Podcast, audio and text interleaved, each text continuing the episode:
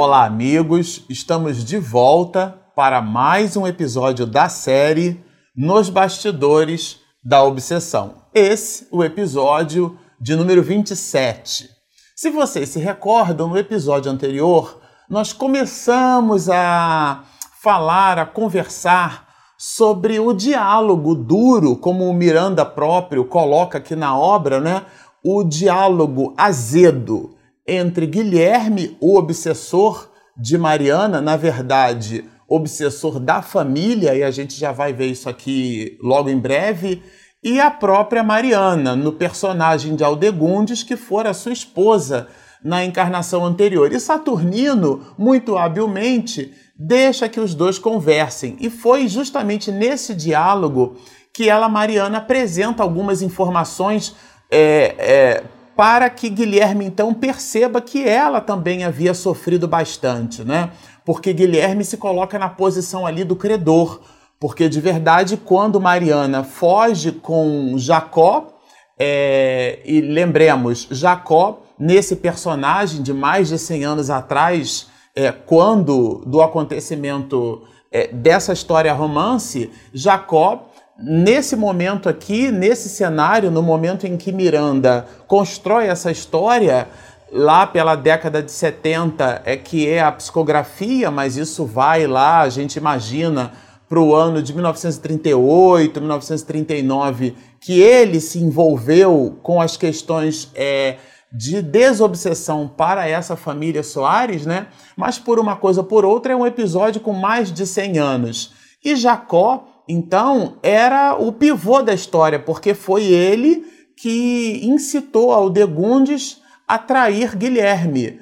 Trair, que eu digo, numa relação de homem e mulher, né? De casal. Ela se viu ali muito sozinha, muito abandonada. Era um homem muito ligado a posses, a conquistas de bens materiais. Ela vivia ao lado ali de servos, de pessoas que cuidavam da propriedade é, do próprio Guilherme. E ele viajando muito, ela se sentia sozinha. E o próprio Guilherme aporta, coloca para trabalhar nos seus empreendimentos. Esse rapaz que a gente imagina aqui, né, pela dinâmica da leitura, porque Miranda diz, é importante que se diga isso, que Aldegundes é, apresentava uma latência de idade de mais de 30 anos em relação à própria Mariana, em relação ao personagem Aldegundes, a menina. Inclusive, ela faz esse queixume, né? no sentido de, de dizer que ninguém consultou ela os seus desejos de menina. E comentávamos no episódio anterior como se fosse uma espécie assim de síndrome de Cinderela ou, ou qualquer coisa assim.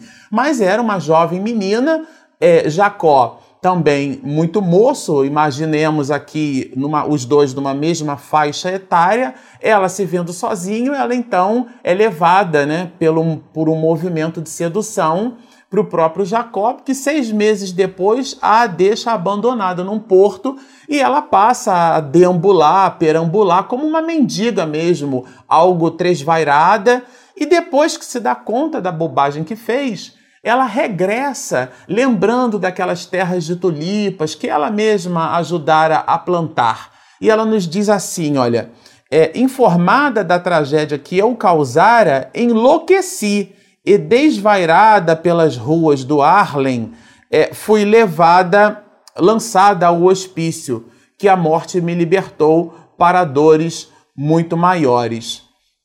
Então vocês vejam, ela, olha a dinâmica da trama, né? Ela trai o marido, é, e esse intervalo aqui a obra fala que é algo perto assim de cinco anos. Ela trai o marido, se vê sozinha, fica deambulando pelas ruas, lembra do seu lar, lembra do cadinho doméstico. Então, a abstração feita a toda a ausência de cuidado que Guilherme é, tinha essa ausência né, desse cuidado, dessa relação de marido, de companheiro, de carinho que ela sentia, a abstração feita a tudo isso. Ela, depois de cinco anos, quase que como uma mendiga, ela volta ao seu ambiente de origem. E a transformação física que se deu nesse intervalo de tempo foi tão grande, tão dura, que os próprios vizinhos, aliás, os próprios funcionários, não reconheceram Aldegundes. E ela, se vendo naquela situação e descobrindo, inclusive, que o seu marido havia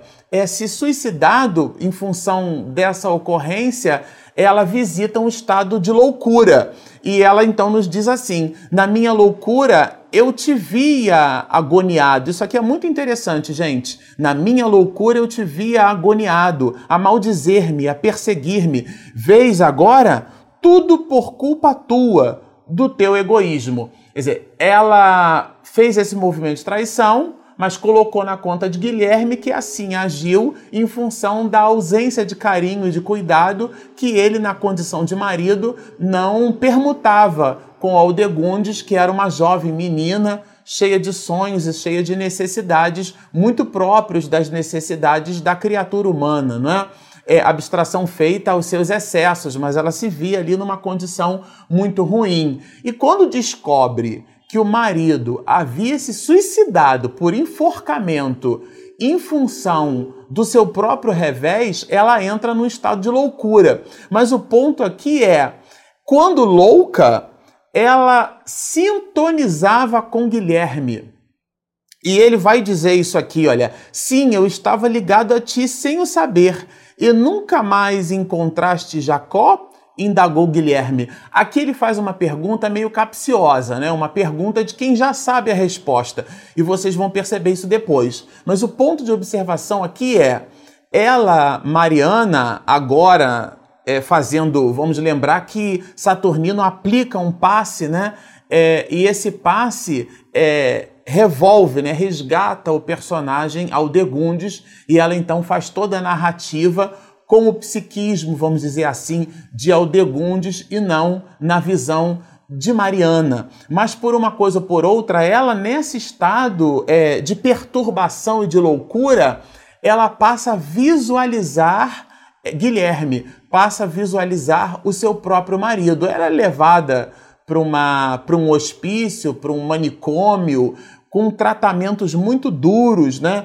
muito próprios, inclusive, daquela época. É, ainda no século XX, quando, quando nós éramos assim adolescentes, já entrando na fase adulta, é, nós visitávamos um, um manicômio e o quadro é muito duro. Alguns pacientes esfregam as próprias fezes nas paredes e o ambiente com aquele cheiro muito desagradável e a densidade vibratória pela quantidade de entidades que as mais das vezes estão ali acopladas àquele espírito, não permitindo que ele tenha, né, que ele respire, vamos dizer assim, aquele oxigênio espiritual. E no caso de Mariana, de Aldegundes, foi a mesma coisa. Os dois estavam imantados, uns pelos um pelo outro. E foi nesse processo de imantação, em função da loucura que Mariana passou a apresentar, que Aldegundes passou a apresentar, que ela passa a enxergar o próprio marido. Isso lhe potencializava a loucura.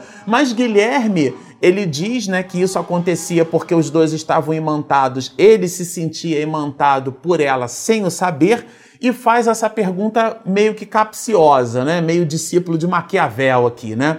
E, e o Jacob, você tem visto? Né, ele pergunta, né? E a resposta que ela dá, e daqui a gente vai desenrolar. Nunca, se eu encontrasse, que não faria com esse meu outro algoz mas aqui ele, Guilherme, espera que ela dê essa resposta para dar a deixa. Por quê? Porque nesse instante ele, o obsessor, revela para Mariana, resgatando essa personagem Aldegundes, revela para ela essa situação. Pois eu te direi: vives novamente com ele, és sua filha. E aí, gente, a menina surta né? Ela tem, você de jeito nenhum, você é louco, o que, que você está me dizendo? Isso não pode ser verdade. E descortina-se todo um conjunto de esclarecimentos com vistas à formação dessa tríade, de, desse tripé emocional. É Jacó, agora na, na figura de Mateus, o pai de Mariana, isso inclusive explica um pouco e muito, na verdade, do dissabor entre os dois, o mal-estar que Mariana tinha com o seu pai, e era também é, é, o contrário, era igualmente verdadeiro, né? E o obsessor, porque como ele se sentia imantado aos dois, mesmo ele, é, ele Jacó, agora na posição de Mateus, e ela Aldegundes, agora na posição de Mariana, estando ambos reencarnados, como a imantação, gente, isso aqui é muito importante. Como a imantação ela é fluídica, é o espírito se sente ligado àquela pessoa, é espírito a espírito. Como a gente que sintoniza uma. Compra um telefone celular, por exemplo, e o telefone celular ele tem uma banda passante, ele tem uma frequência. E a operadora funciona naquela frequência. Ou como uma estação de rádio, para ficar mais fácil de entender, a gente sintoniza o dial naquela frequência, né? E cada estação, seja ela de AM, né, modulação por amplitude, ou uma, uma rádio de FM, a modulação por frequência, que é um tipo de multiplexação que é utilizado nesse tipo de sinal, por uma coisa ou por outra, sintonizando naquela frequência, a gente é capaz de percebê-la. E, e esses três espíritos estavam nessa mesma faixa de frequência por dívidas de outrora, porque todos apresentam comportamento culposo. Mas se vocês observam no diálogo, todos solicitavam e resgatavam. Não, eu sou o, o vamos dizer assim, é, a, a, vítima aqui. Ele é que é o culpado, ele é que é o algoz. E na posição de outro, como foi o caso de Guilherme, que ele abre é, o, o, diálogo citando isso, né? Colocando Aldegundes numa sinuca de bico contra a parede para que ela não pudesse se movimentar, dizendo que ela é que era o pivô da história já que ele né, se sentiu desonrado, ele então se suicida e todo o desenrolar de uma situação triste, muito dura no mundo espiritual, se dá para Guilherme. Quando ele ressintoniza, redescobre os dois, e aqui não importa o avatar, porque André Luiz, inclusive, ele é capaz de dizer para nós, né, que o espírito tem uma espécie de odor no mundo espiritual. Então é como se o nosso cheiro, né? Como se nós não tomássemos banho espiritualmente falando. Então aquele odor que a gente exala é o resultado das vibrações do nosso psiquismo, da nossa psicosfera, a nossa realidade íntima exacerbando, seja através da luz própria ou da ausência, seja através desse odor. E isso cria um campo eletromagnético. Aliás, o perispírito, e a gente estuda isso é, no livro dos médios e também fizemos alguma abordagem na série O que é o Espiritismo, que é o corpo espiritual do espírito, porque o espírito em si mesmo ele é imaterial, mas esse corpo espiritual ele reúne, amealha características do planeta aonde aquela alma gravita, então com maior ou menor densidade, mas ainda assim é matéria. Como ela é matéria, o perispírito é matéria, as propriedades eletromagnéticas dessa mesma matéria são aplicáveis ao perispírito. E esse campo de indução eletromagnética cria um nível de percepção espiritual aonde almas devedoras ou então espíritos muito nobres, porque a lei é a mesma, é, eles são capazes de sintonizar uns para com os outros. Então, esses três espíritos se veem justamente ligados ao infortúnio, aonde cada qual depositou no gasofilácio da vida é a moedinha de, de do seu próprio decesso, de, de sua própria insensatez, de sua própria ausência de cuidados para consigo mesmo. Bom, mas aqui a história se desenrola, né? Vamos ler esse trechinho, olha. Deus, que é justiceiro, isso aqui já é Guilherme falando. Aí, gente, eu acho muito interessante essa parte, porque é a leitura que o espírito faz. Porque na hora que Mariana descobre que, que o seu ex-amante, quer dizer, que é o pivô de sua desgraça, é na verdade o seu pai, a mulher, ela, como eu comentei, ela entra em parafusos, vamos dizer assim. E ele faz a seguinte leitura: não, ele reencarnou como teu pai, porque Deus é justiceiro. Olha só, Deus que é justiceiro, dele fez o teu pai, unindo os dois para que eu agora me possa vingar. Olha a leitura que o Espírito faz. Vês porque não me fugires do guante da reparação?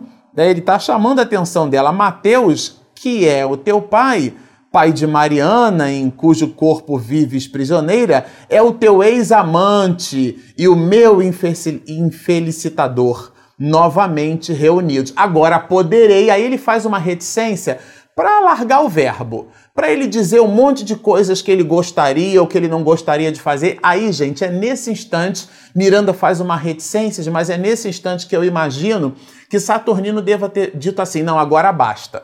Agora o diálogo entre os dois já foi o suficiente para que eles depreendessem o gap espiritual de um e de outro. Isso já foi mais do que o suficiente, né? It's enough, já basta. Então já não dá mais. Quer dizer, ele, ele, Saturnino, ele, ele recobra o comando do diálogo. Porque se vocês se recordam, e nós citamos isso nos dois episódios anteriores, ele habilmente, como um psicoterapeuta no mundo espiritual, ele, é, ele deixa que os dois conversem, que os dois façam essa espécie de catarse espiritual. Só que chega num determinado momento, que provavelmente aqui, né, é, Saturnino percebendo o psiquismo de Guilherme, ele deveria, é, é, imagino aqui, né, dizer coisas que nada mais tinham a ver com o processo psicoterapêutico. E Miranda, ele, ele agora poderei bota três pontinhos, reticências,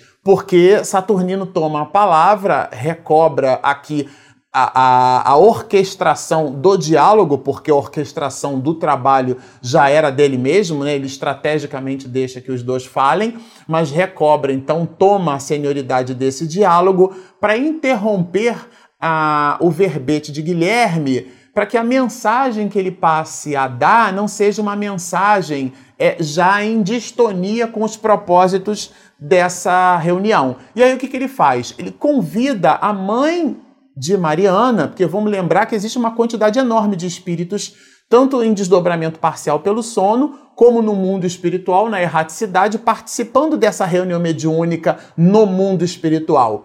E, e, Dona Rosa, a mãe de Mariana, estava ali presente, sem entender muita coisa do que acontecia, mas vibrando numa faixa de frequência diferenciada, porque era uma mulher que sofria muito, tinha uma existência muito sofrida, porque o seu marido, inclusive, praticamente despendia todo o seu salário em jogatinas. E essas jogatinas que ele, ele se movimentava dessa forma, também por um processo obsessivo da pleiade de espíritos inferiores que Guilherme comandava, sob o comando de um outro espírito que a gente já vai citar. Então, naquele momento, quando Saturnino interrompe o diálogo, ele pede para que a dona Rosa é, acarinhe é, Mariana, para que ela então volte à condição de desdobramento parcial pelo sono e esse diálogo muito duro ele não continuasse.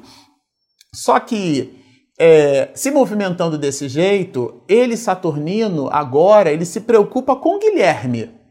Feito o diálogo entre os dois, ele busca amparar através do diálogo Guilherme e ele se sentindo psicologicamente aqui a obra mostra isso, né? Se sentindo mais à vontade, ele então começa a falar de, de suas dores, ele, Guilherme, para Saturnino, né? Então nós vamos encontrar assim, olha, narrou então que há mais de 15 anos se sentia ligado ao senhor Mateus. Aqui é ele dizendo, ele, Guilherme, dizendo que, muito embora o enrosco espiritual fosse dele, Guilherme, com Mariana, ele também se sentia ligado espiritualmente ao Mateus. E olha por que, que o desenrolar disso é muito importante. Olha a trama do ponto de vista espiritual, né? Ele acabou é, participando de um grupo de entidades irresponsáveis, e essas entidades irresponsáveis, gente, elas estavam ligadas a essa família Soares. Então, é como Miranda diz assim: olha, participando do grupo de entidades irresponsáveis que ali faziam morada. Então, no nosso ambiente doméstico, é muito importante a gente imaginar qual é o clima psíquico que nós estamos aportando no nosso ambiente doméstico. Até os programas de televisão que a gente assiste, programas voltados para para sexolatria ou para luxúria, para exacerbação do corpo, cenários de guerra com mutilações enormes, situações que abram clichês mentais aonde o campo eletromagnético da nossa residência proporcione a presença de entidades espirituais que vibram naquela faixa de frequência.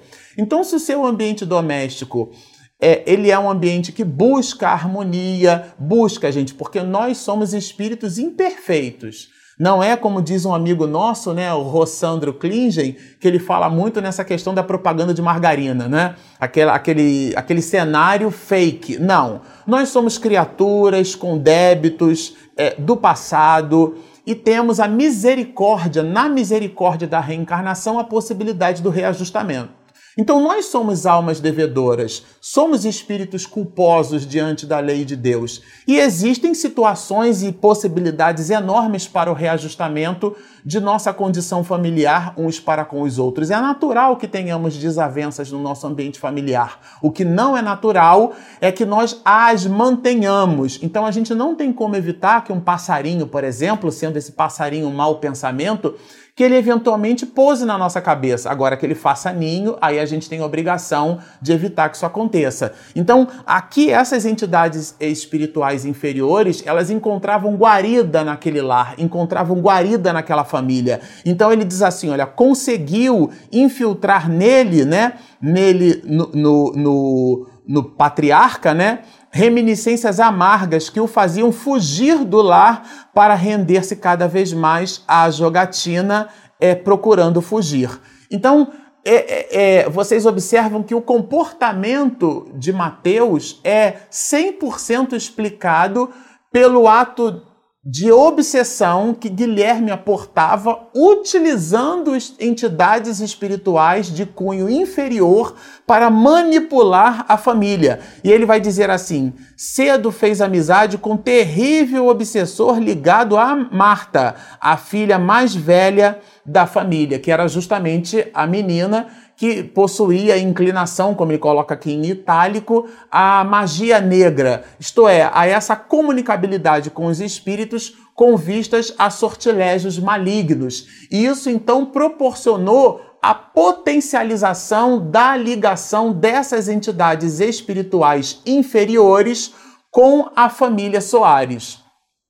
Mas isso nós vamos ver num próximo episódio. Vamos estudar esses desdobramentos e depois vamos encerrar esse capítulo no próximo episódio, falando justamente a razão de ser do título desse terceiro capítulo, que é essa técnica de obsessão, porque nós vamos conhecer uma espécie de mentor espiritual do mundo inferior que dá aulas para Guilherme mecanismos e técnicas de obsessão para que ele, Guilherme, então seja capaz de destruir a família Soares. Mas isso tudo nós veremos num próximo episódio. Bom, como eu disse para vocês, no próximo episódio a gente fecha esse capítulo 3 e a gente gostaria de trazer uma novidade. Quando nós fecharmos o capítulo, aliás, ao final de cada capítulo, nós faremos uma espécie de live. Aliás, uma espécie não, faremos uma live, uma transmissão ao vivo. E a gente então gostaria que vocês contribuíssem conosco, mandando as suas perguntas sobre tudo aquilo que a gente estudou até agora. E essa live acontecerá no dia 10 de dezembro, agora próximo, essa gravação vai ao ar numa segunda-feira, mas no dia 10 de dezembro, também uma segunda-feira, às 20 horas, nós faremos a publicação da nossa live. Entraremos ao vivo respondendo as perguntas de vocês e trabalhando o resumo de tudo aquilo que a gente viu no capítulo 3 dessa obra. Se você que está nos assistindo ainda não se inscreveu, inscreva-se, clica no sininho para receber a notificação dos vídeos que a gente posta.